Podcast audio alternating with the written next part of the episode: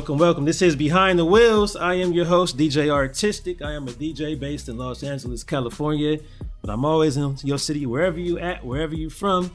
Let me introduce you to my co-host, EB. EB, what's good? What's good, everybody? I am EB. I am the musicologist. I am the black musical guru. I am the nigga that is a writer, cultural blogger, curator. I'm I do all the shit. All of it, all of it. So this is Behind the Wheels. We talk about everything uh, involving black music, past, present, and the future. So uh, let's go ahead and hop into it and just catch up. So uh, the, the talk of the town right now is the AMAs and the Grammy nominations. So AMAs, I've been hearing some things about it. I know some folks are kind of mad about the whole Doja Cat, you know. Yeah, so, so um, Doja Cat won. Doja Cat won for best R&B artist at the AMAs and uh EB. Uh yeah. Although so, I don't feel she is R and B because you know, I, I feel like R and B has become a catch-all for um, the N word. I'm not going to say it because yeah. I'm not sure if Melissa can edit that out. But I will say that mm-hmm. I found that Doja Cat is somebody that I really like, and every song, even though she's showing feet in racial chat rooms, I. everything like, that Doja Cat releases, I find I'm like, oh shit, I really like this song. This song is hot. Yeah. So I'm not mad at her because I, I feel like she's a go getter. I like her sound. You know, sound evolves. It's not classic R&B or classic hip hop. It's you know the modge podge of whatever genres that we have now, and it comes out to be a big top hit, a big pop hit. So I'm not mad at Doja for it. I'm congratulations Doja because I want to hang with her one day. She seemed cool as hell. I mean, aside from that chat room thing, you know, I mean, we we've canceled people for uh, we've you know, canceled people for less, and I mean, come on, let's be real artistic. I've showed feet in racial chat rooms. I know you have too. so right, why are we gonna cancel her for doing right. what a woman needs to do to get through? I ain't never ever considered doing nothing, nothing on top of that. Maybe you was on them old AIM chat rooms the first time you figured out how to attach the document. Yahoo hey. Instant Messenger Instant messaging. Him. Okay. YM days, but hey, that's so right. Salute to Doja. I mean, she from LA too, you know, the Valley, but you know, we still, yeah, yeah, LA is out here. So, oh, so along with that, um, the Grammy nominations came out today, and you know, it's always, you know, always a mixture of results of how people feel about that. A lot of folks I know were personally mad that um Essence was not nominated for the Song of the Year, and it's something I was not expecting at all. I wasn't expecting it, but I mean, I would love to see it if it happened. You know. Um, I would love to see if it happens. I wasn't. Listen, the Grammys never surprise me because you never know what they're thinking or what they're doing. Yeah. Um, I was happy to see that Tyler was nominated. I was happy to see that Nas was nominated. Always, I was happy yeah. to see that Jazmine was nominated for I think Song of the Year. Um, but I didn't know why Heaux Tales wasn't nominated for Album of the Year. Um, yeah, you know, maybe been. it's not my business. I don't know. Um, but I don't really put a lot of faith in the Grammys anymore. So my yeah. my whole perspective is a bit skewed than other uh, music heads.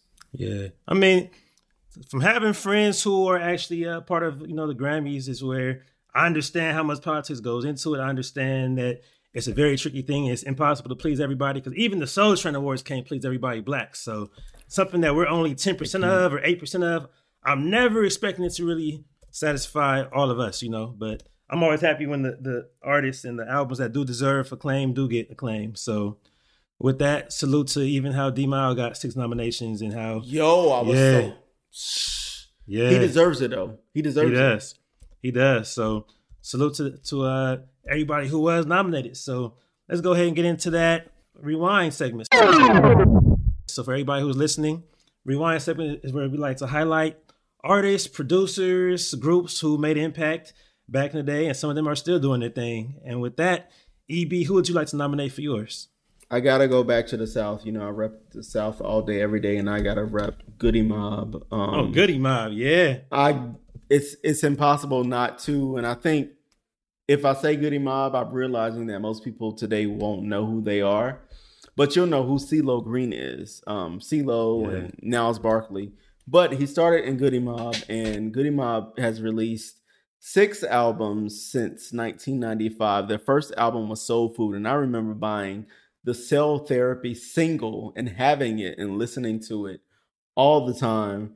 But they released uh, Soul Food, Still Standing, and World Party before CeeLo left the group, and he left the group because the next album, which was One Monkey Don't Stop No Show, shade to him, um, he left because of creative differences and I get why he left, but I also I don't think he should have left. Um it's not my favorite album by the group because yeah. obviously it was it was a it was a turn for them. I think when most it people think different. conscious rap, you think like Tribe Called Quest or something. Like you don't really think a southern rap group, but Goodie Mob was it's it, true. and they had it all. They did reunite in 2013 for Age Against the Machine. And then just last year in 2020, they released Survival Kit, all four original members. Again, the original members were CeeLo, Khujo, T-Mo, and Big yep. Gipp. Big, Big Gipp, Gipp yeah. was also married to uh, Joi. Joi. Oh, Joi, yeah, yeah, yeah. They were married, and they have a beautiful. I mean, I'm she's legal, so I can say she's beautiful like that right now. Um, sure. Keypsiia is beautiful, like she's a model, uh, like she's beautiful. Like I might, mm. you know, whatever. um, but no, good Goodie Mob needs to be shown recognition because I don't think they yeah. get that recognition as a Southern hip hop group that they should, and they mix the gospel with the pop and the blues, but also the rock and roll. And again, they were conscious but I think sometimes because Southern people can't be seen as conscious that they didn't get classified as that, but they were yeah. just as conscious as a tribe called Quest or as a brand Nubian, and you're talking about something that is not, you know, your norm in hip hop. So they got to be shown love. Oh, for sure, especially with them coming straight from that OutKast tree, that Dungeon family, and they the they dungeon, were kind of yes. like I love how similar they were to OutKast, but how different they were. It was where they had exactly. similar production sound, Organized Noize, those soulful bass lines and everything. And I do feel like, yeah, when they dropped that world party, like it was where I get why a lot of fans didn't rock with it, but I don't care. It's worth it only for Get Rich to This. I feel like that song alone was makes it worth it to me because Get Rich to This was a banger. Get Rich to This was a banger. That was I still play that one at the club. Like that one still goes. So salute to Goodie Mob for that. And uh for my pick today, I'm going with EPMD. I'm gonna take it to the East Coast. So, hey, so what you're saying, you know, so EPMD is one of my favorite old school groups. They came around like 1987. You know, they had that debut. You know, Strictly Business has some classics on it. Of course, everybody knows You Gots to Chill. A lot of folks from uh, LA actually kind of give them credit and say that was somewhat proto G Funk because, like, the West Coast wasn't really using those Roger and Zap type of tracks just yet. So, like, low key, that's kind of like I ain't gonna say we got our style from that. I mean, it came from obviously Ohio, where Roger is from, but that kind of showed, hey, we, can make a rap song over a straight G Funk type track, and it sounds dope. So they had that, and they had like, uh, of course, um, you're a customer, which is what Diddy used for that um, Jodeci Come and Talk to Me remix. So they always had some fire production via you know scratch, and especially with Erick Sermon himself, and they just kept on coming with hits. Like after that album, they had the So What You Saying and the Please Listen to My Demo. And just that phrase alone, you still hear people say that, even though we don't even have demos anymore. Now it should be, please listen to my SoundCloud or something. But we were saying that the whole 90s, like, please listen to my demo. And that came straight yeah. from them. They had bangers like The Rampage in 1990. And of course, LL owned the whole track, but just seeing how that was put together was so fire. And then 92, they came with that headbanger and crossover. And of course, we know they had that infamous, you know, breakup at that time. And then Eric started doing this thing. And Eric's production, you know, his solo albums back 93, 95 didn't make a lot of noise, but he produced that Redman, what, the album, 92. I'm talking about Tonight's the Night, Time for Some Action, Blow Your Mind, you know. 93, he had Illegal. A lot of folks our age might not realize that Illegal was a, a young group back then. It had Mr. Malik, who was actually from um, he used to rap with Snoop a lot, but he had a song. Yep. I mean, he um he was on Monica's. uh He's on Monica, yeah, yeah. He's on like Monica's this and like that, yeah. Exactly. So he was on the song, um, uh, in the group I should say called Illegal. They had a song called "We Gets Busy." There's this and Kris Kross on there. There's this and ABC, this and Family. You know, this and all the other kid groups. But it was it was a banger right there. And Eric produced for everybody from Shaq to Of course, the Meth and Red, How High. He had some tracks for D'Angelo. He got with Def Squad. And of course, they got back together, EPMD as a whole. They had The Joint back in 97. And then Out of Business came in 99 when Lady Luck came and just shut that down with that last verse on Symphony 2000. She owned that track, I'm saying. So uh, they made a couple albums even since then. And Eric always did his thing with production. Eric's biggest moment, of course, came 2001 with Just Like Music, the way he flipped that Marvin Gaye. That's one of them hip hop songs that your uncle and auntie love when it came out. Still. I'm saying so. And he also produced the biggest hip hop song of 2000, if you ask me, when it came to like the hip hop, hip hop. That Oh No that he did with the Nate Dogg and Pharoahe Monch. So mm-hmm. Eric is an artist, rapper, and producer. He was always a factor. So salute to EMP uh, to EPMD for doing anything for so long, and they've still been making music. So I, I love to see them active like that. Yeah, I mean EPMD, Eric and Parrish making dollars. Listen, yeah, I always tell people my name is Eric for a reason because my mom is a major hip hop head. So my my name is Eric because of cousins, but of course. Yeah. Erick Sermon was one of the ones, and oh, my wow. name is also Eric B. That's why I'm EB because of Eric B. Oh, so oh, hip hop, no, like my mom, my mom yeah. is real, but yeah, Erick Sermon is one of I think the most um, slept on. I'm not going to say underrated, but slept so, on producers yeah, for sure. Um, in the past 30 years, and I I'm glad that you chose to highlight them because I actually still actively listen to EPMD like all the time. I want yeah. people to know I be listening to old shit all the time, but y'all know I'm old, so there's yeah. no shame in it. No shame in it. So salute to EPMD and Goodie Mob. And the next segment we have is a fast forward. We like to talk about artists, producers, groups who are making waves. So, EB, who would you like to highlight for this episode? I got a young lady out of the Netherlands called, uh, I think it's Sabri, Sabri, Sabri. Okay. I don't okay. know, but I will say I was chilling in the house. Um, I, I actually was on one of um, Artistic's uh, Twitch shows, and he played yeah. a song, and it took me to another station or another uh, Twitch channel, and I heard something, and I was like, "Who is this? Is this Jazmine Sullivan?" And I'm listening. Uh-huh. It was a song um, called "Tell Me Why," and when I looked it up on uh, Shazam, oh, Shazam. Sorry, oh, when yeah. I looked it up on Shazam, um, I'm like, "Yo, this is not Jazmine Sullivan. It's a singer called Sabri." Um, uh-huh. and her she's from the Netherlands. Her influences are like That's Otis Redding and Donny Hathaway, but also Lauryn Hill and Amy Winehouse. But again, she sounds like a mix between Jazmine Sullivan and maybe Nicole Bus. And mm. I like those raspy vocals, those scratchy vocals. So she's been an artist um, since 2019. She released her first single called Lost in You. And Oh, yeah. Then uh, after that, she went on to release another single called Something I Know. But the song that I heard that I really loved and I really connected with was by Full Crate and it's called Tell Me Why. And I think my favorite thing about it was that she was a singer singer and it was a raspy voice and she didn't care about the notes. The only thing I want wanted was for her to ad lib a little more but yeah. if you like Jazmine Sullivan, if you like Amy Winehouse, if you like Nicole Bus, if you like Mary J. Blige, if you like Aretha Franklin, if you like voices that are not your normal voice, that have yeah. texture and feeling and emotion, I want you to check her out. I I'm not sure what her first album will be like, um, because mm. she's only released two singles by herself.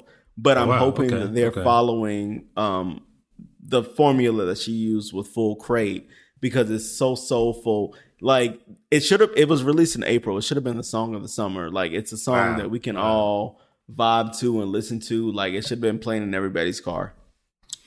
Hey, salute to her for sure. Um, that's salute. crazy. She doesn't have any actual albums out. So I didn't realize that part. So yeah. Okay. Okay. So who my pick got? for this, yeah, my pick this this time is D'Mile. D Mile is doing this thing with this production. So D Miles actually from Brooklyn, and he's one of those who's been around for a while. He's actually he's been around since the mid 2000s, producing for artists such as Rihanna, even way back then. But it's where he even mentioned how he had almost given up at one point. So it's like he he was started started making waves right when R and B was struggling, and you had to make EDM music, and that's kind of what pushed his, I would say, his stride or his momentum back. So he was working with Sevyn Streeter, Tiffany Evans, even Mali Music from 08 to like 2014, and is where, as we know, R and B was not at that point. It hadn't quite come back yet, but the last few years he's found his stride. I think the song that really got him there was that Roll Some Mo from uh, Lucky Daye. when he did that song for Lucky Daye, that really started to get his momentum going. And from there, it has been all the way up. He's been doing songs for Ty Dolla Sign, for, of course, um, the Carters. He does he did a song on the Carters called Boss. He did a Whoa for Snoh Aalegra, which is just a, a, complete, I would say, a modern day classic at this point. He's worked with, of course, Charlie Wilson. So even your auntie's got some vibes from him with that Forever Valentine. And his main, uh, the main ones that I would say he's been getting the claim for lately one of those is Victoria Monet. So that Jaguar album, which was one of my favorite R and B albums from mm-hmm. last year, he's all up, all up and through that. So he did everything from Touch Me to Ass Like That and Go There With You and Moment. Moment, that song and video is so sick. And then he's the main producer behind what's my current favorite project, which we, we might have to save for next episode, but that's Silk Sonic album. And that Silk Sonic album. Oh, we definitely got to say this. We're going we, we gonna say that one. But yeah, so with that Silk Sonic, he produced essentially every every single song on there, of course, along with with Bruno uh, himself. But the thing about D'Mile is that he has such a stronghold of knowing how to work with each artist and make a sound that sounds unique for them. So if you heard ten straight songs that he did for different artists, you wouldn't think it was the same the same uh, artist because um, I mean the same producer because it's where in some cases it's it's more of a synthesized modern sound.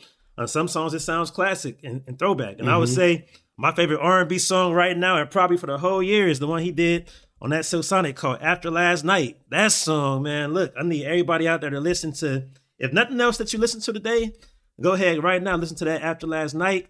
It sounds like some Earth, Wind, and Fire mixed with some Bootsy Collins, because Bootsy is on there talking. It got Thundercat on it. That track, just the way it builds up. I didn't know what to expect. It starts off real, real mellow, like a smoky, like cigar scene from the 70s. And right when them horns come in and the beat drop, it's like, oh, I'm, two stepping, I'm slow dancing to this one. So, hey, you, you gotta rock with D'Mile and rock with that song if nothing else, because that's that's my favorite uh, modern R and B song out. It, it, sounds like it's straight from 1976, but yeah, D'Mile he, he got uh, six nominations for the Grammys, so he's really doing this thing right now, and he's uh, you know mid 30s too. So the fact that he's mid 30s and he's just now breaking out means he might be peaking and in 10, 15 years. He might have that type of potential. So I'm definitely rocking with him. He's definitely going to peak, and I, I, love that you mentioned Lucky Daye because I do want to shout him out for his Grammy nomination as well because it's yeah. well deserved. But what you said about D Mal um, crafting these songs for different people and everything sounding different, it's not. You know, as a producer, you can have a signature sound, but sometimes it can yeah. be monotonous where all sure. of your stuff sounds the same. He doesn't have that, and he's able to switch up his style I appreciate him just for that because I think he's bringing something new to the game that we need on a mainstream sure. level. And like all the nominations, how many nominations you say it was? Six. Six. For him to get six well is deserved. crazy, right? Yeah. Well deserved because most people don't even get one, but well deserved. I think he is somebody to look out for. And I do want him to work with more people though, because I now that I know that, he can craft these sounds, I want him to work with some of my favorite veterans who are not doing as well right now. I'm not gonna call their names. oh, right that's now, real. we'll we'll yeah. talk about that in another show because okay. I went to a concert last week that you know, but mm, mm. I, I, want him to craft some sounds for some people. Um, he's one to look out for. Yeah, for sure. So salute to D'Mile, of course. So at this time, it's time for our intermission. We'll be right back. We have a special guest who's going to be talking about, you know, something that we all can get nostalgic about, and we'll finish off with a beat match. So I'll see y'all in a minute.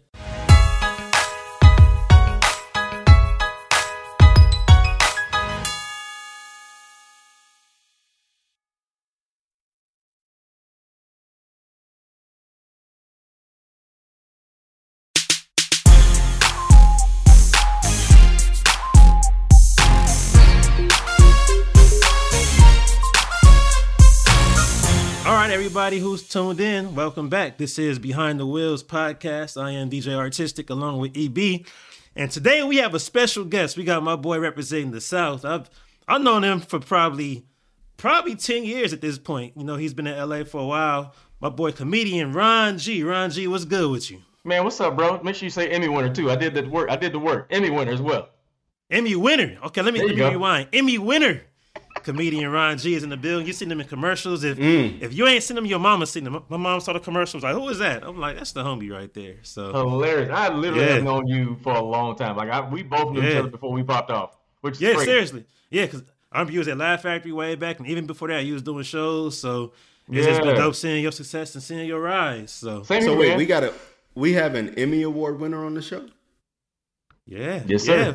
We do, we do. Let, let them know. Okay, that, so we official now. We official. We made. So it. I won uh, the Emmy for. I was consulting producer on a, sh- a show on CNN called United Shades of America with W. Kamau Bell, okay. and uh, we did season yeah. two and brought home the Emmy, man. So uh, yeah. yeah. I was very blessed to be a part of that project, man. Changed nice. My, it literally changed my life after I did it because we were doing a bunch of heavy topics like um, basically when Trump was in office, and so we covered oh, yeah. all the people he didn't like. We did Muslims in America, we did immigrants, we did gangs in Chicago, we did uh, one on the Dakota Access Pipeline with the Native Americans and stuff like that, and then uh, wanting to build a pipeline, which wound up uh, oil wound up getting in the water anyway. It was a whole it was a whole thing, but anyway, yeah, it was crazy.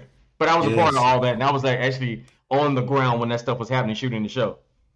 Hey, salute! Even my pops watched that show, so that's a huge deal right there. So salute your pops to you. Solid, though. Your pops is a good guy. Yeah. Like we love your pops, man. Your pops is amazing. You know, he, he think he cooler than me, so he might be actually. I'll give it to he him. Actually so. is, he, he actually yeah. is. All right, he is at this point. He, he been here for a little minute, so yeah. So everybody who's tuned in right now, so so here's a topic for today. Uh, one thing that's I mean it's basically connected directly to music, even though it's a little bit different. Is it's the overall club culture. Um, and of course, clubs have been based off you know the hip hop R and B music that we've grown up listening to and still listen to today. And with that, uh, depending on what your age is, depending on when you first started going to the club, whether it was the '90s, early 2000s, late 2000s, or even the last five six years, we've all seen that shift that's happened. And and I would say it really started about 12, 15 years ago when it started going toward the bottle culture and all else. But um, it's one of those things that most of us who have been partying for at least a good 10 plus years, we've noticed that decline and just how it's changed a whole lot. And Ron, of course, I feel like it's been so many clubs I've seen you at. I probably had you uh, hop on the mic a couple times just to kind of right, right, right, right. the crowd ready and stuff. And um, and with that, like, what's what's your take? So, so, so before we get into it, let them know where you from and like how did you party when you first turned 18 and in that college period? Like what was the club Man. scene like for you? Where were you at? What college? What city? So I was born uh, in Columbia, South Carolina. So I'm a country boy. I grew yeah. up on Booty Shake, Outkast, Goodie Mob, yeah. fast music where you grab a girl, you lift your shirt up in the front, and you just grind on that thing all night. Like, you know what I'm saying? Like you just grind yeah. on a girl, you leave the club sweating, and you intentionally did not wear your good clothes to the club because you know you were gonna leave sweaty. And yeah, club shoes. Time, you had to leave by a certain time because that's when the Dope Boys came out and they would shoot the club up. So you know you had to leave yeah. by like 12:30. One is almost too late. One is too late. Leave Damn. by a certain time. That's that's how yeah. it was, man. And um, yeah, man, like we was peak hip hop. Like I was just going out, man. I, I, was sneaking into the clubs, and I know I was too young to be there, but I was having a good time. And it's so funny because I feel like the club literally shaped my life. Like it shaped my child because mm. I was always a short guy too. And I knew that yeah, yeah. I wasn't a let me go buy you a drink, let me talk your ear off and game you up kind of dude. I was like, if I dance with you, you mine. That's that's how I was. oh wow. So that's I got strategy. my personality from the club. If I dance on a girl, I don't care how old she is, how tall she is, like because I was always like the short young dude in the club. But if I found somebody I like and she was cute and older than me, and I danced on her, it was a rap. It was a it was a whole fajita. It was a rap, bro. Because I was on. I was already. I was oh, getting the phone number. Man, I already know. I already know. You put your number on the napkin, like that. That generation. We was taking them on a napkin. taking notepads in the club. I remember that first time I went to the club. Not even the club. I'm gonna say high school party. I didn't have a cell phone yet, so it wasn't even about taking numbers in the cell phone. It was like you had a little notepad or something, and it was just like you watching the wood or something. Like who had the most numbers at the end of the night, and you had proof because right. you had you had it written on there. Your homie might call you out like, "That's your handwriting. That's not even her number for real." Or I know her number. She got a three one zero number. She ain't got no three two three. So it was like I remember that whole era, and that, that's how it was high school, college uh, for us. And I feel like uh, my my stories are similar. Like coming from LA, it was where it's all about how you dance with them. It was about we didn't have the money to have the flyest, flyest gear, but a lot of times we got that first job just so you could buy clothes to wear to the club. Right. Like I remember, especially being eighteen. Job. There's no other reason yeah. to get a job. Seriously, like especially if your parents have food for you, it's like I might stop and get some fast food on the way home from work, but I'm every Friday I went straight to uh, the mall or wherever to get some new clothes, and we go into the club that night. It, it wasn't even a question of like when you hit 30, it's more so are we partying this weekend? When you're 21, when you're 18, it's where we partying at. Because right. every Friday, Saturday, that's what it was. Oh, Sometimes even the house parties, bro. House party yeah. culture is different. Like I think you mentioned it too, man. We use like bottle culture. It's like between yeah. that and phones, bro. Phones and, and bottles have killed the club, bro. Yeah. There was a time where like I'm like I'm like on the tail end of Freaknik. I was too young to go, but I went a couple yeah. times and I was underage, bro. But the stuff that we got on camera, like bro, wow. like wow. it'll get you canceled wow. quick. But I remember yeah. going and hanging out Freaknik. Uh, I drove my daddy car. wow. wow. And from Carolina? it's uh, and it was in Atlanta. Yeah, from South Carolina. But the straight window, down, yeah, straight down twenty. Down.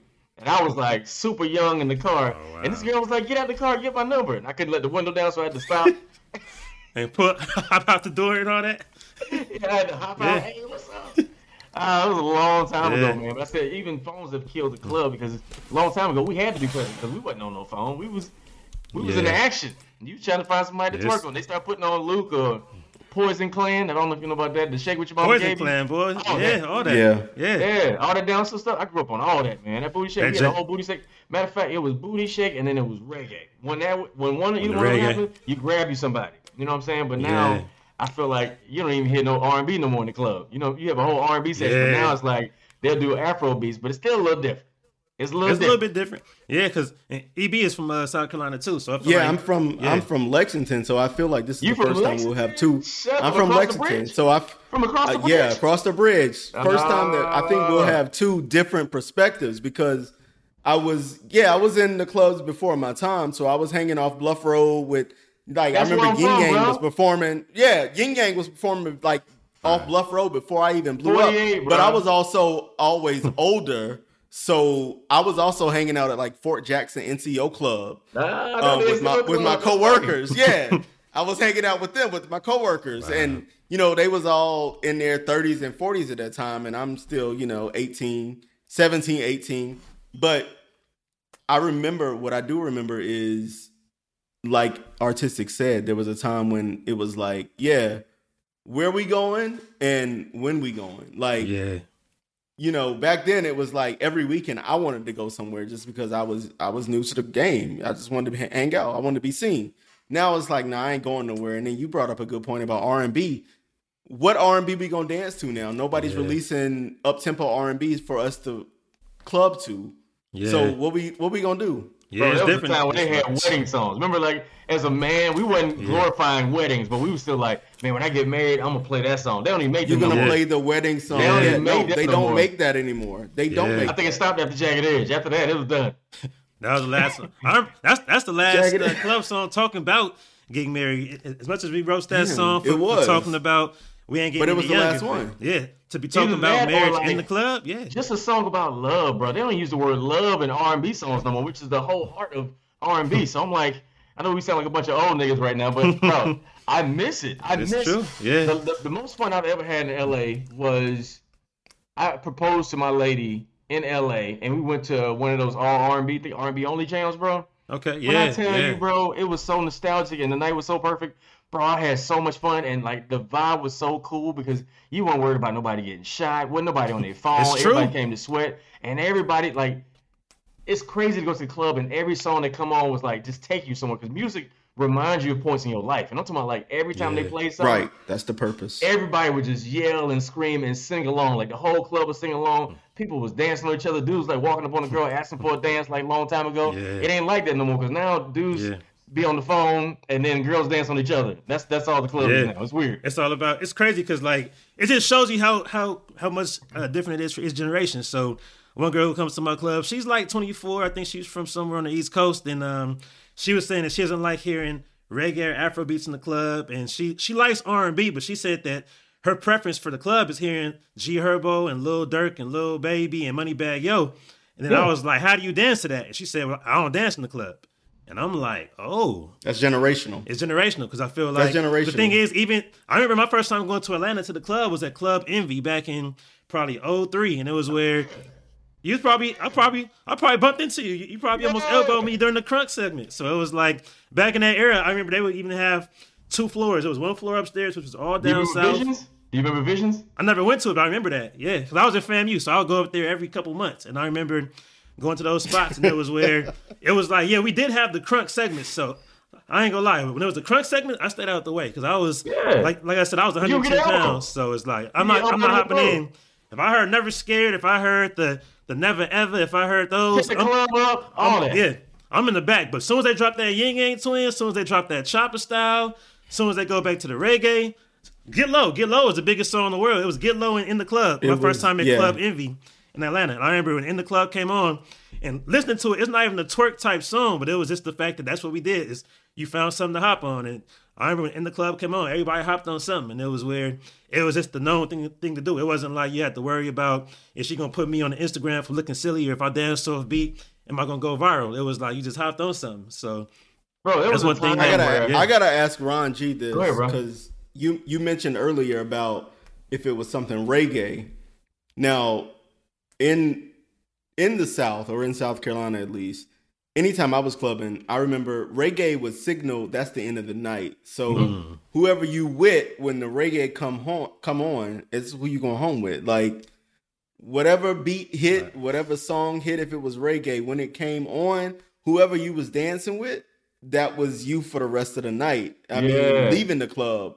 It like was that your experience too, or was it usually when they slow it know, down? That's when it's time to go home. When they slow it down to R nineties R and B, that's when it was yeah, time. Yeah. But there's okay. a song that I only hear in the South, and particularly in South Carolina. They played it all the time, bro. That changed the climate of the room. Like whatever was playing when they played mm-hmm. this song, I don't even know if they play the song no more. But they played the song "Put It in Your Mouth" by Akinyele. yeah, bro, uh, in the South, bro, night. In the South, every bro, night when they played, the lights would come on. Nuts, that's when the whole yeah. vibe, because you know the DJ, I feel like y'all got the they still coming in right now. Let's play a little something just to get them acclimated. When they put it, yeah. play, put it in your mouth, bro. Everybody yeah. lose it. That's when it's time to. Everybody lose it. That it. Listen, if you not at the bar, make your way to the bar, pay your tab, because whatever happened after is just on you. Yeah. Or the shame. Days. Yeah. The shame of when a, a slow song came on and everybody grabbed somebody and you ain't have nobody, bro. Ugh, you feel like yeah, a whole yeah. loser. You can be you winning to play it off. You you go to the bar just to play it off. Like I was just thirsty. You know, I ain't even tripping. You know, you had to play it off real real smooth. You go to the bathroom and yeah. the song come on. You like I was waiting all night for her, man. Yeah, that's crazy. I'm the only gay nigga, and I can't relate because I always had somebody. So oh, you, you had a good. What are y'all doing? Did you come good. with your person, or you already never, never? Mm, okay. Yeah. Yeah. Like, yeah. So I don't know what y'all doing. What I would say because I mean because I remember back back in college, it felt like the gay homies always had like they came with the crew of homegirls, so they always. The funny thing is, a lot of times girls girls would dance freaky on the gay homie because it was like they knew that y'all were safe. safe. Y'all are safe. Yeah, but for safe. regular the straight guys, it was just like I don't know you sometimes, or they. They, they give us a scan, so like Ron G knows about this. Whenever you hop up on the girl who you don't know, they turn around and look at you. If they think you cute, they'll keep on dancing. If not, they'll kind of oh, you know. They look at the girls. they'd be like, "Are they girls too?" Yeah, yeah. The and girls be like, have a signal. Time, and she be like, yeah. Then you do like this, and then she keep going. Yeah, it definitely That's happens. Funny, you, bro. You can always tell, and it, it, would be times we had to plot. It would be like four, four of the homies, like me and four, or me and 3 mm-hmm. If you see a girl group that had the same number, it's like, all right, we, we yeah. plot and point them out. I got a blue dress. Like, I want blue dress. all right, all right, you can have blue dress because because tan dress is cool too. We all go up at the same time, and they usually all turn around. If you were the one who she who, who the girl didn't dance with, you got clowned the whole night. It was like, damn, the whole crew was Bro. dancing with us, but you, you know, I had a whole like method though. I had a whole party. method because usually it'd be a crew of girls, and usually the girl I wanted always had a bunch of girls around her. So what I had mm. to do mm. was I had to find the homegirl who was least likely chosen and dance on yeah. her. Make, mm. make, once I get her get her laughing, and I saw the girls laughing too, I would go for the girl I really wanted. But I had wow. to get the approval first of the girl that nobody else wanted. And once I got That's her approval, up, no, no, because listen, oh, she man. was dancing with me though. Like it made her day yeah. she wasn't chosen. She was not chosen. I would dance on her at because I was I was silly. I wouldn't tend to be all serious and grind. Like I was silly. I was yeah. a silly guy. But if I make her because you can always tell the one girl who is Mother Duck. If you don't make Mother Duck laugh, it don't matter what you do. wow. Cause she gonna be like, wow, let's go. Mother Duck. She gonna be. She gonna be. It like, is one. It's the leader of the pack every time. It is. It is. If the leader like, of the pack yeah. ain't happy Mother and paying no attention, she gonna make sure nobody else have a good time. But if you that does happen a lot, yeah. If you make yeah. Mother Duck laugh, And you so you make Mother Duck laugh, you dance with her Mother Duck, and then the girl that you really wanted Duck. would show you attention. yeah. But then at the end of the yeah. night, Mother Duck is still unchosen. That ain't my problem. That ain't my so, fault though. But I included her yeah. in the moment because you got to divide this, is you, this is where yeah. we got a problem. it, it's, bro, it's really strategic. About, yeah, like, it's a twenty year old, bro. Like there's no rules. You're twenty. You're right. Yeah, we, I mean, early yeah, 20s. You, when like, we, you're talking about yeah, when we're young, we do whatever. No, I'm saying you're, 20, you're right. You ain't no accountability. All I know yeah. is I had to do that. Listen, I had this dance I did because what I did was once I make Mother Duck laugh, I would go to the girl I wanted, and I still had to be goofy because if I was too serious and came in too hot, all her friends are judging. She would know. Yeah. So I would. I had this dance mm. I called the Let It Happen. Right. So what I do is I throw my hands up and I throw my pelvis, and I'll be really stupid. And if she laugh with me, I'm like, that's the kind of girl I want to deal with. But if I do okay, the Let It Happen dance, and she like, Ew, what are you doing? I don't like your personality anyway because you too stuck yeah. up, and it always yeah. works. It yeah. always works. Because I'm the goofy dude in the club. I ain't the dude like bro. So not, you did the Will Smith.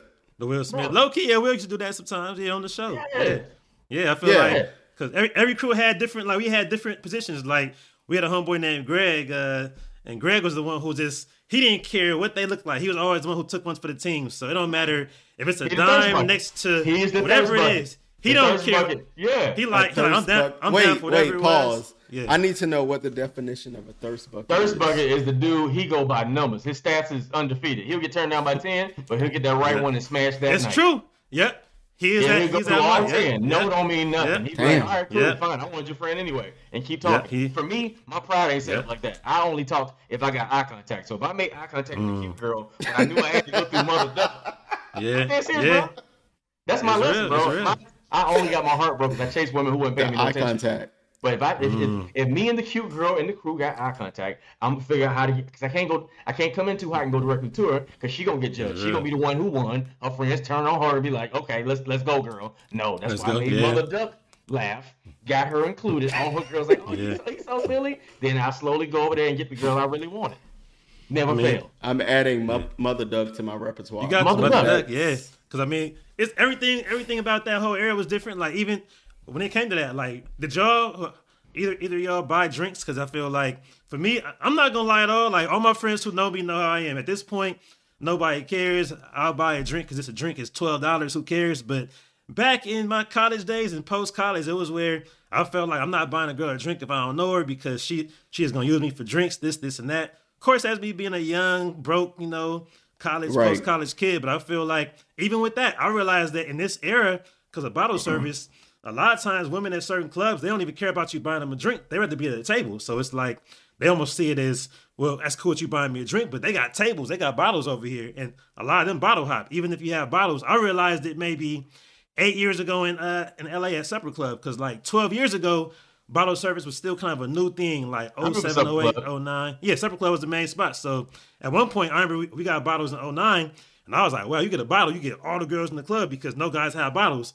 By 2013, you had to have a bottle to get in there anyway. So I realized one time that there's 20 sections with all these guys with bottles. Now it's not about having a table. It's about who has the most bottles or who has a celebrity with them or who has this and that. So even having a table, I would see five tables of guys with no though. girls. You can't yeah. compete. Yeah, I, they raise the stakes up now. Coming yeah. in with good morals and, and, and a decent job, making fifty thousand a year, wanting to get married. Yeah, with your yeah. Honda Accord, your brand new Honda Accord, man, you feel like trash. come on, yeah, you feel like it's trash. Different. It's but that's why I said like, it's like the neutralizer is either celebrity or being charming yeah. or being funny.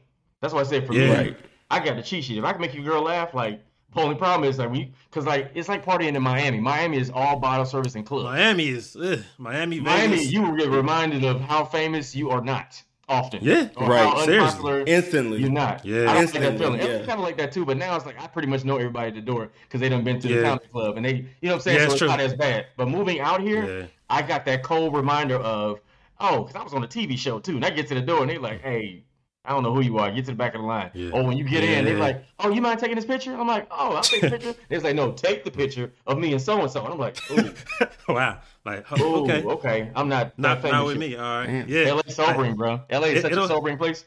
It'll it'll humble you. It'll humble you for real. And uh, one thing, Ron, you mentioned uh, just from texting you, like grits and biscuits. So like, uh, Man, be, that's my jam. I'm sure you made it there, didn't you, back in the day? Oh, I've been to grits and biscuits so many times I can't even. Count. Yeah. But did you have a good time? No. Did you have a good time?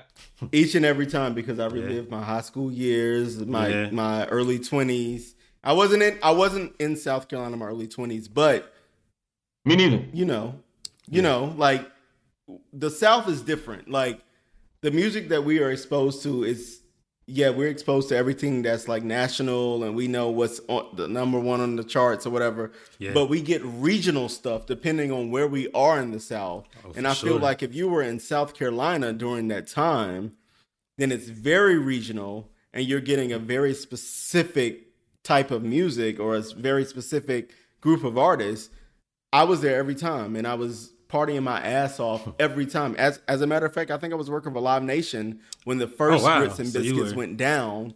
Yeah. And it was free for me, and I went, and I was just like, "Oh, we doing this every time." Every and then I was working for AEG, and I was like, "Oh no, wherever Grits and Biscuits is hosted, I'm hmm. going to be there." And then there were a lot of my friends, artistic. You might be one of these people who were not from the South, because I had a lot of friends from DC. I went to Howard. Yeah. And a lot of friends from LA. I had a lot of friends from Chicago who would specifically want that grits and biscuits vibe because that wasn't yeah. the vibe they had in their hometown.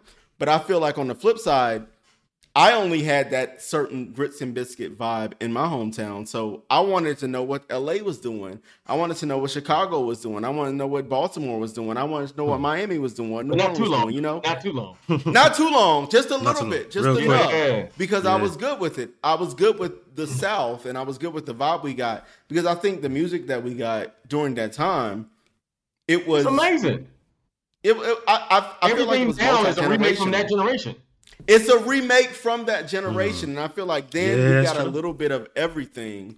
And what we got, we partied to, and we partied all night to. We partied for multiple weeks to, sometimes for multiple months. Like yeah. Shout out to Lil Jon and Ying Yang. Lil Jon ran my whole college era. Lil, Lil Jon and Ying Yang yeah. ran high school and college for me, and I didn't yeah. go to college in the South, but it was still like, no, this is what everybody wants. Yeah, I feel like, like you were saying, because for me, like, of course, I'm from LA, but my whole family's from the South, and then I went to FAMU. Right. So with that, I have like that kind of like, I'm like the honorary Southern, whatever you want to call it. But but with you, that, I yeah. feel like with grits, um, one thing about grits and biscuits, I would say say specifically is that it kind of like revitalized and, and almost saved party culture for the last decade because the, just talking to like the, the creators from FAMU, of course, the homeboy uh, Maurice Slade, Mo, DJ Square Biz, and with him they mm-hmm. created this party in New York because they were they were from the South, finished college, and they're in New York back in like the late 2000s, early 2010s, where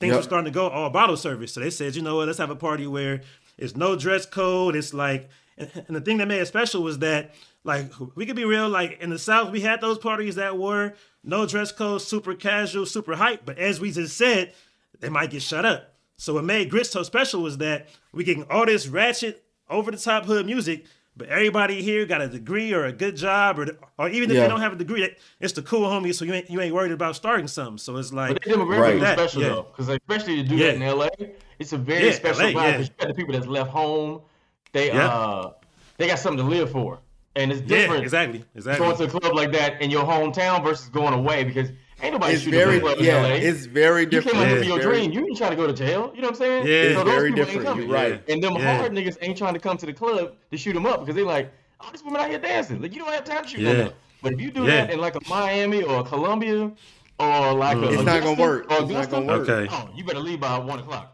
Oh wow! I, I can Ron, see. I hope you wasn't Ron G. I hope you wasn't partying at Augusta. I did a couple times. I went to Paine College. I went to hang out. Well, I, am I'm glad that you're able to. I'm glad that you're able to be a guest today because I'm glad you made, made, it, out alive. Oh, of course, but again, like I, because I was Greek, I went with my people. I never been by myself. Like I'm. Oh, okay, I'm yeah, okay. Myself. I'm a Sigma, bro. Like, yeah, no. You party with Listen, your friends from yeah. different school, and they like show you around. They show you where to go. Yeah, okay. I've been by myself a couple times, and and that's the problem. Yeah, that is the problem. I'm glad you made it out. Well, you you got one up on me. Hilarious. Hey, artistic. I wanted to uh, yeah. ask you this too, bro. Because the one thing I always yeah. admired about you, I don't think we ever talked about this, which is why I mentioned you should definitely do a podcast. Is you're a unique case for LA. Because I feel like LA people usually don't ever leave, and so there's a part of Black culture that LA people miss out on if you stay in LA the whole time. But if you go to the South, you see how black people treat each other. Like literally, we speak to each other. Like where I'm from, people speak to you just because you're looking at me. Like yo, what's up, bro? And it ain't no nigga what you looking at. It's like a yo, what's up, bro? Like from the South, we kind of take care of each other. We have unspoken community. Like back home, I have friends where we do nothing and have a good time. I don't Yeah, have that here. yeah. You left when Yeah. the FAMU created this, I don't say identity, but you found, kind of found your LA self in FAMU, and now you're the official HBCU DJ. Every time there's an HBCU event, you on the bill, and you've learned enough and studied the culture enough to where you can bring back to LA, and you can keep a piece of FAMU in LA, which makes you a special kind of black. Because I feel like, again, LA people that never leave, I feel like they miss out on a little something special that we get from the Yeah. South. In the South, we have an unspoken community. Like we we don't really have gang culture like that. We do neighborhoods Yeah. and you know It's- even how we handle women. Like dating culture is different in the South because Oh, for sure. niggas we do the same stuff. It's just we're a little bit more nice about it. We take care of our main family. a little bit more nice.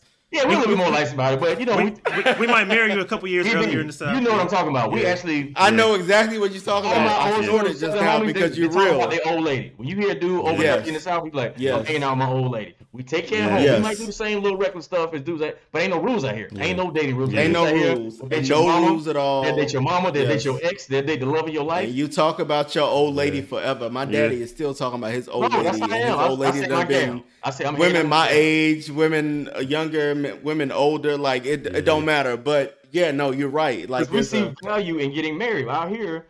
As long as you Ex- look, there's, there's no value in getting married. Like y'all clown people, Exactly. y'all roast people for getting married out here. It's weird, but out here it's like I, I feel like mean- being married in LA is the wave. If you married in LA and you found somebody dope, because me and my lady we party together, we go to strip club together, we hang out, we have a good time. That's unique. And Yeah, yeah, the way it It's crazy to watch all the single people brag about being single, but me and my lady pull up, y'all talking about y'all goals. I'm like, no, we just work hard. We work on ourselves, Mm. and it's dope because I ain't got to worry about nothing. I ain't got to keep up with no lies. I'm responsible for one woman. I ain't got to manage no fears. Yeah. That's what we Oh, it's do. real. Yeah. It's a lot of you. easier that way. Yeah. I'm so I mean, celebrating you, man, because like the fact that No, I you're able to appreciate you. I pivot, go to appreciate that. FAMU, and you always, bro, bring the essence of the South, and you still LA boy too, so you know how to mix it up and put the old school Nate Dogg, Snoop, Warren G, and like the old school Yeah. DJ Quik in a set, man. Got like, to. how did you realize that that was a thing though? Because like you're great at it, not good, like you're great at bridging Great. East Coast and Great. West Coast, and I've seen you do in the South. DC and Go Go. I'm like, bro, like yeah, you no, ain't Yeah. from there, but I he mean- played it, Yeah. and it's all I mean- a thing, bro. So, so the tricky thing. So I guess to answer the first first part about LA, as far as me like leaving, because There's no shade to the LA people. I think LA people I are mean- dope. I just feel like y'all Yeah. miss out on stuff because you never leave sometimes. I mean, I'll, I'll say, I mean, it, it's where it's where I feel personally like anybody from any city that, never that never leaves their, their hometown is going to be a little bit kind of stuck in a certain type of mindset. It's different for each place that you leave. So for LA, I would say like whenever it came to homecoming, if my homeboy came to homecoming with me at FAMU, he would realize like, or I realized he was just real tense because there was just all these black people, and he would just be off of off of instinct. It's like they got on all red, or they bloods, and I'm like, nah, they, they just like red. it's a Falcons jersey, you know. You know. So it's like, yeah. So it's like, so that part, is- it was an adjustment, I would say. But when it came to DJing, I would say that, what gives me a huge advantage is actually not just being from a FAMU, but the fact that I came from somewhere outside the South that that music was not played as much. I think it was, it was all a perfect storm because I feel like if I had even came from Atlanta or or Houston and went to FAMU, FAMU played enough music from Atlanta. They play everything from Atlanta, half of Houston music. They ain't play anything from LA. But what made me realize mm-hmm. that I had to learn everybody's music was the fact that, like you said with DC, I had cousins from DC, I had homies from DC. So at FAMU, you had to learn how to play everybody's music and not just the surface song because everybody has a surface song and they have a deeper cut. So it's like New Orleans surface song is like a Go DJ or like a Back That Ass Up, but the deeper cut is going to be like the Fifth Ward Weebie. It's going to be those Right, bounce right, right. songs. For DC, it's going to be doing the butt. At this point, Sexy Lady might be a surface DJ song. Cool. Yeah, It's- it's DJ a Cool. sexy- yeah. yeah. but then going deeper is knowing that backyard band album cut type deal. So it's the same for LA. Everybody played next episode, California Love, but it's like we knew that we had a I Love It, we had a um, a sugar free type song. So I, I kind of took that method, realizing that at FAM I can't just play those top three songs for each city. Let me learn everybody's music. So now. Whenever I travel, it's like I can go deep. If I'm in Chicago, I can go deep house cut and not just the Yeah. Kanye. So it's like it's Even a whole like different Miami, type of bro. thing. Like Miami got some Oh, deep Miami cuts, has, too. they got Bro. all they are is deep cuts. You go to Miami, you, you you can hear two straight hours of nothing but Miami music. So it's like that's the way it is there. So That, that, what is, So, I yeah. like the uh, what's it called break music, where you like do the song and they break the song, you know, somebody in the DJ talk in between and they break it. Oh yeah, every... it breaks like the whole Jam Pony Express style. Is just oh, that, bro. they create like, their own song on top of on top slap of the knees. So, yeah. That song called "Slap the Knees," and then the uh, oh, uh, clap them thighs. Clap them thighs. I know what you're talking about. Clap them yeah. thighs, bro. Like, oh, clap them thighs. It's a whole it's, other culture, so man. Florida. It's super yeah. dope, man. But I yeah, like when you bring that stuff to life because a lot of DJs can't do that. They be stuck on playing top 20 all the time, playing the family reunion mix. I'm like, family reunion mix ain't, ain't this crowd right here. You gotta, you gotta, you gotta know your crowd. You gotta know your audience. You got to. That's that's the main thing. So, so hey, Ron, I definitely appreciate you for coming through today. I appreciate you. Before we head out, let everybody know where to find you at uh, and what you have going on right now. Man, so if you don't mind, please follow me, comedian Ron G on everything, comedian R O N G on everything. Um, I got a yeah. dope show that I'm actually a part of right now. I'm a series regular on a show on all black uh, streaming service called Partners in Rhyme. I'm playing the brother of MC Lyte. I'm a series regular. Super okay. dope, fun family show. Your whole family can watch it. I got two movies coming out. And uh, if you happen to be in LA, I am the host of the world famous Laugh Factory Chocolate Sundays uh, every Chocolate Sunday. Sundays. But uh, they got me alternating now, so please hit me up. And uh, if you're in town, hit me up and let me know you're gonna be in town. I would love to see your face in the place, man. But a lot of dope stuff happening, and uh, it's moving, man. So please, again, yeah. comedian Ron G. Uh, EB artistic, absolute pleasure, bro. Y'all done brought back so many memories, of man. I'm gonna go hit the club right now, man. We got to listen on a Tuesday. On. Anytime hey. 803 is in the building, I'm there, and I'm yeah. I was pleasantly surprised. I was like, okay, yeah, this nigga country. We gonna be oh, 48 Bluff yeah. Road, bro. Bluff Road. All day. I, I, got friends. I went to high school with niggas from 48, so I know oh, about Oh yeah. It. Oh, yeah. 48 in the, in the play with, bro. I'm Starlight. Hey. All day. At all. All right, no, I appreciate you once again. Later, Emmy man. winning, Emmy winning comedian Ron G. Emmy winning. I appreciate y'all. Next up to everybody who's tuned in, it's that beat match. So let's go ahead and get into it. I think me and EB would agree that Kendrick is, if not the best rapper of the last 10 years, that he's up there at the very, very top of it. But when it comes to albums, I'm trying to figure out which one would be the best one from Kendrick. I know a lot of people kind of debate that, and he's one of the few artists that people say has multiple, multiple classics, especially in his generation. So, EB, if I was to ask, um, what would you say Kendrick's best album is, or what, what, what, what would you at least pick as your favorite album from Kendrick, if not the best? I'm gonna go ahead and be real. Damn, what? Um, excuse me. Damn. Period. Is the hmm. best album. It's my favorite. Damn. Okay. Okay.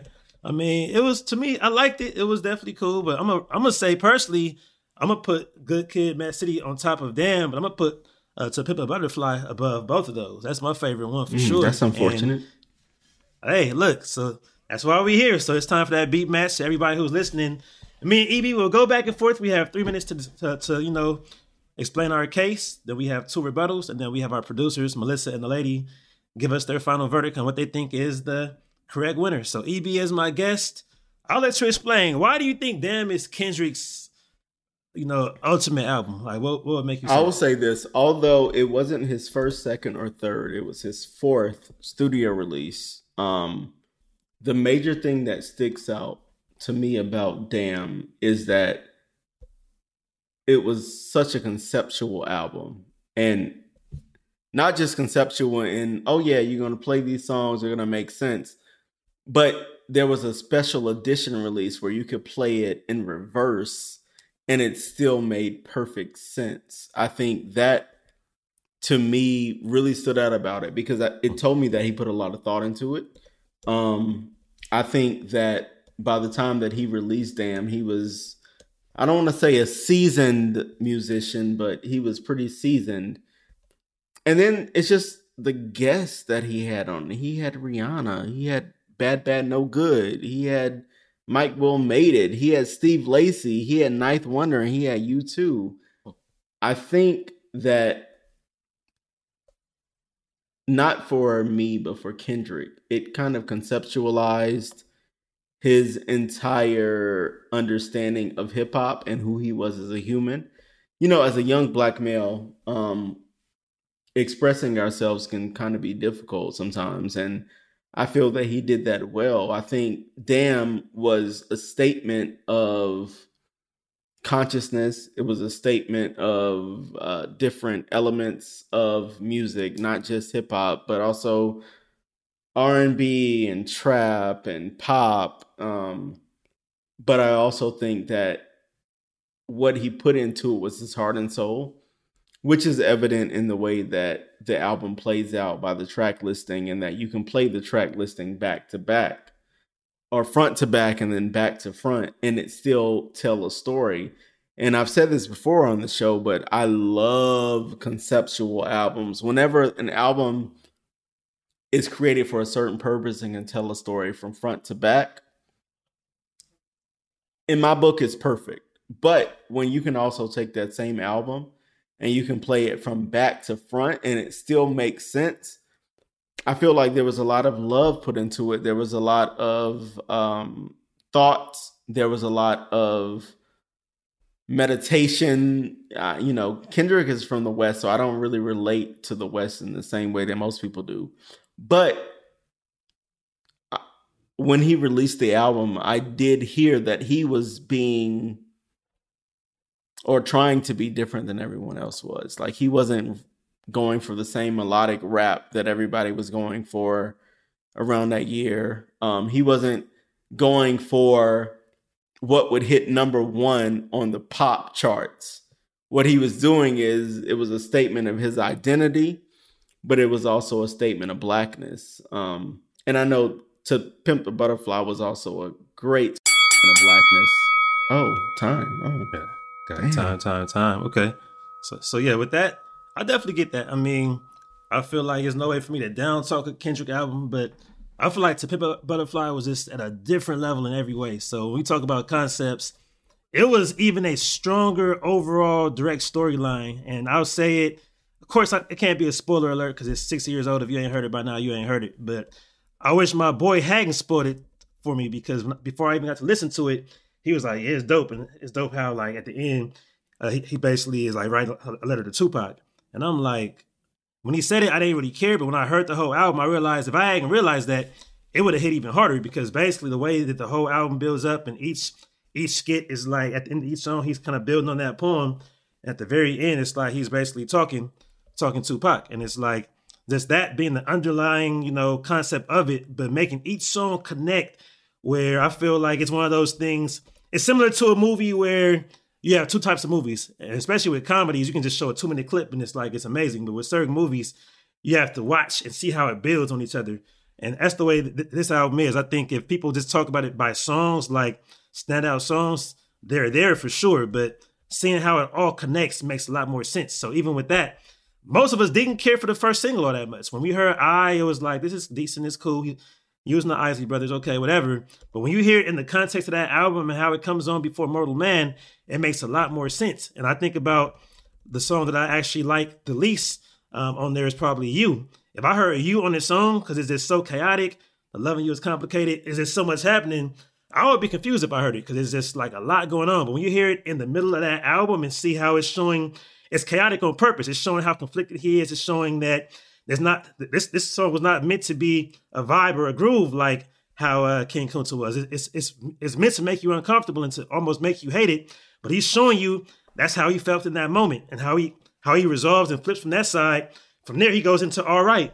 All Right is one of the most powerful songs of the last 10 years by far. It's randomly, but it's one of the only hip hop songs to be a radio hit and club song since the 90s to have a horn playing.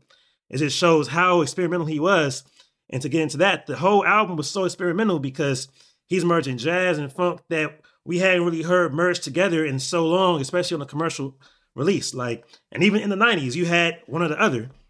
A lot of times you would hear some of the East Coast stuff that had a jazz influence, the Tribe Called Quest, or even like a Digable Planets. You heard the, the Chronic and Doggy Style had funk. He brought them both together and made it sound extremely modern, where the jazz sounds like straight ahead jazz on for free, the interlude. But even with that, take his words off, and that that's going to appeal to a jazz head. So I feel like musically, uh, this album is just on a different level. Where if you're not an actual jazz head or even soul head, you probably won't like it the same way. So whenever I do hear people who don't like the album, it's because they like more of the hip hop, straight up boom bap Kendrick. So I get why a damn or even Good Kid, Mad City appealed to certain people more because they had more of those standout songs, more of those club hits, more of those radio hits. But with this album, I feel like it was just so well, cohesive. I'm glad that, that, you brought up the chaos because if you listen to a song like Humble, um, and then you listen to a song like DNA, you listen to the second verse and you're you're realizing, oh wait, Kendrick just going off, And I know Mike Will made it, produced it, but that wasn't his plan for it. But that was Kendrick's plan. He was like, Yeah, I wanted to sound chaotic. I wanted to contrast with the music, and we bring that in. And then you think about the singles that came from Damn. You got Loyalty with Rihanna. Like, you got. Well, she made music. I mean, you got, you know, I mean, I'm just being real. Yeah. Humble was yeah. a, a big diss to Big Sean, and he put this on an album without making that the focus of an album that he had this rivalry or this hatred or whatever towards Big Sean. Um, and then you got a song like Lust with BadBadNotGood. You know, you got again, Humble was his first single, and it was his first number one single that he ever had in his entire career. That's not something that people do often. And I think like you talked about, you talked about, you know, the album told the story and it was whatever. Yeah. But with Damn, it told the story frontwards and backwards. So you can listen to the album one way, track by track, and hear a certain story, and you can listen to it in reverse and hear a story and make sense. So I feel like more thought was put into it. It was more love. It was more heart. Um, I don't think Kendrick. Well, I will say this: Kendrick is not out of the present day rappers he's not the average. He is one of the best. And I'm not sure if that's his LA roots or if that's just his musical knowledge, but that's what it is.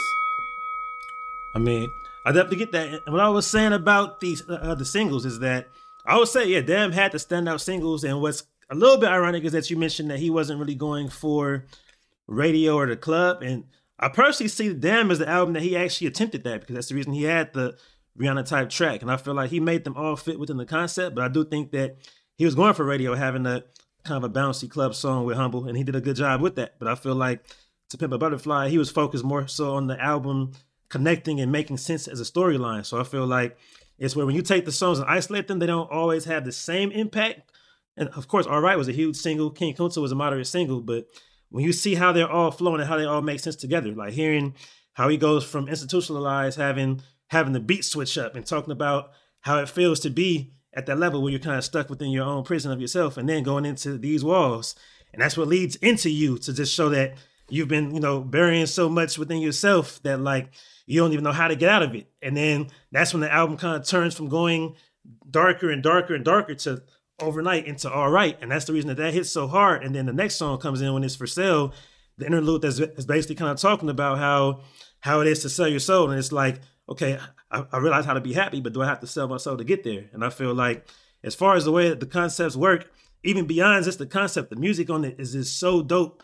I feel like the songs are a lot more evolved than Damn. Like Damn had good, strong production, but I feel like the the overall production on these songs, like it feels like you're listening to a R&B soul album. Like when you hear a song like These Walls, hearing the breakdowns at the end, hearing Robert Glasper playing keys at the end, you know, doing that and even hearing like the for free interlude is nothing but like a. It feels like you're watching the uh, Spike Lee movie when you hear that because it's like even the way that it, it, resolves itself is where Spike Lee is, is, known for having those montages where it's just the jazz going, all these different scenes showing. Like he channeled Spike Lee with that song, I would say for sure. And then just having those like the Slum Village Common style of two songs in one all track. Right, that's real yeah. dope and all. Um, I feel like yep. Damn was the better album. First of all, it became the first non jazz or classical work to earn a Pulitzer Prize, not a Grammy, not an American Music Award, not a Soul Train Award, not a BET award, like not a CBS Plus a Paramount Plus or whatever award. like it won a Pulitzer yeah. Prize um, for music, and it also won Best Album at the Grammys. And then you also had him winning Best Song at the Grammys. I think that his intention was to separate himself from his earlier works, which include um, that album that you're talking about that we don't know. But um, I think it, that was his intention. And then also, I think when you look at him having BadBadNotGood, him having Rihanna, him having U2 on the album, is that he was kind of expanding his horizons in a way, you know, with like Steve Lacy and James Blake in a way that he hadn't before. And just looking at the singles, like Be Humble and, you know, Rihanna, loyalty, loyalty, loyalty. And like, lo- like he was making a statement, a statement that told the story and he told that story literally frontwards and backwards because if you bought the the collector's edition, you could hear it backwards and it would still make perfect sense. I think he conceptualized a great album that most people, you know, um, they they they won't default to because they'll automatically go to whatever album you're talking about.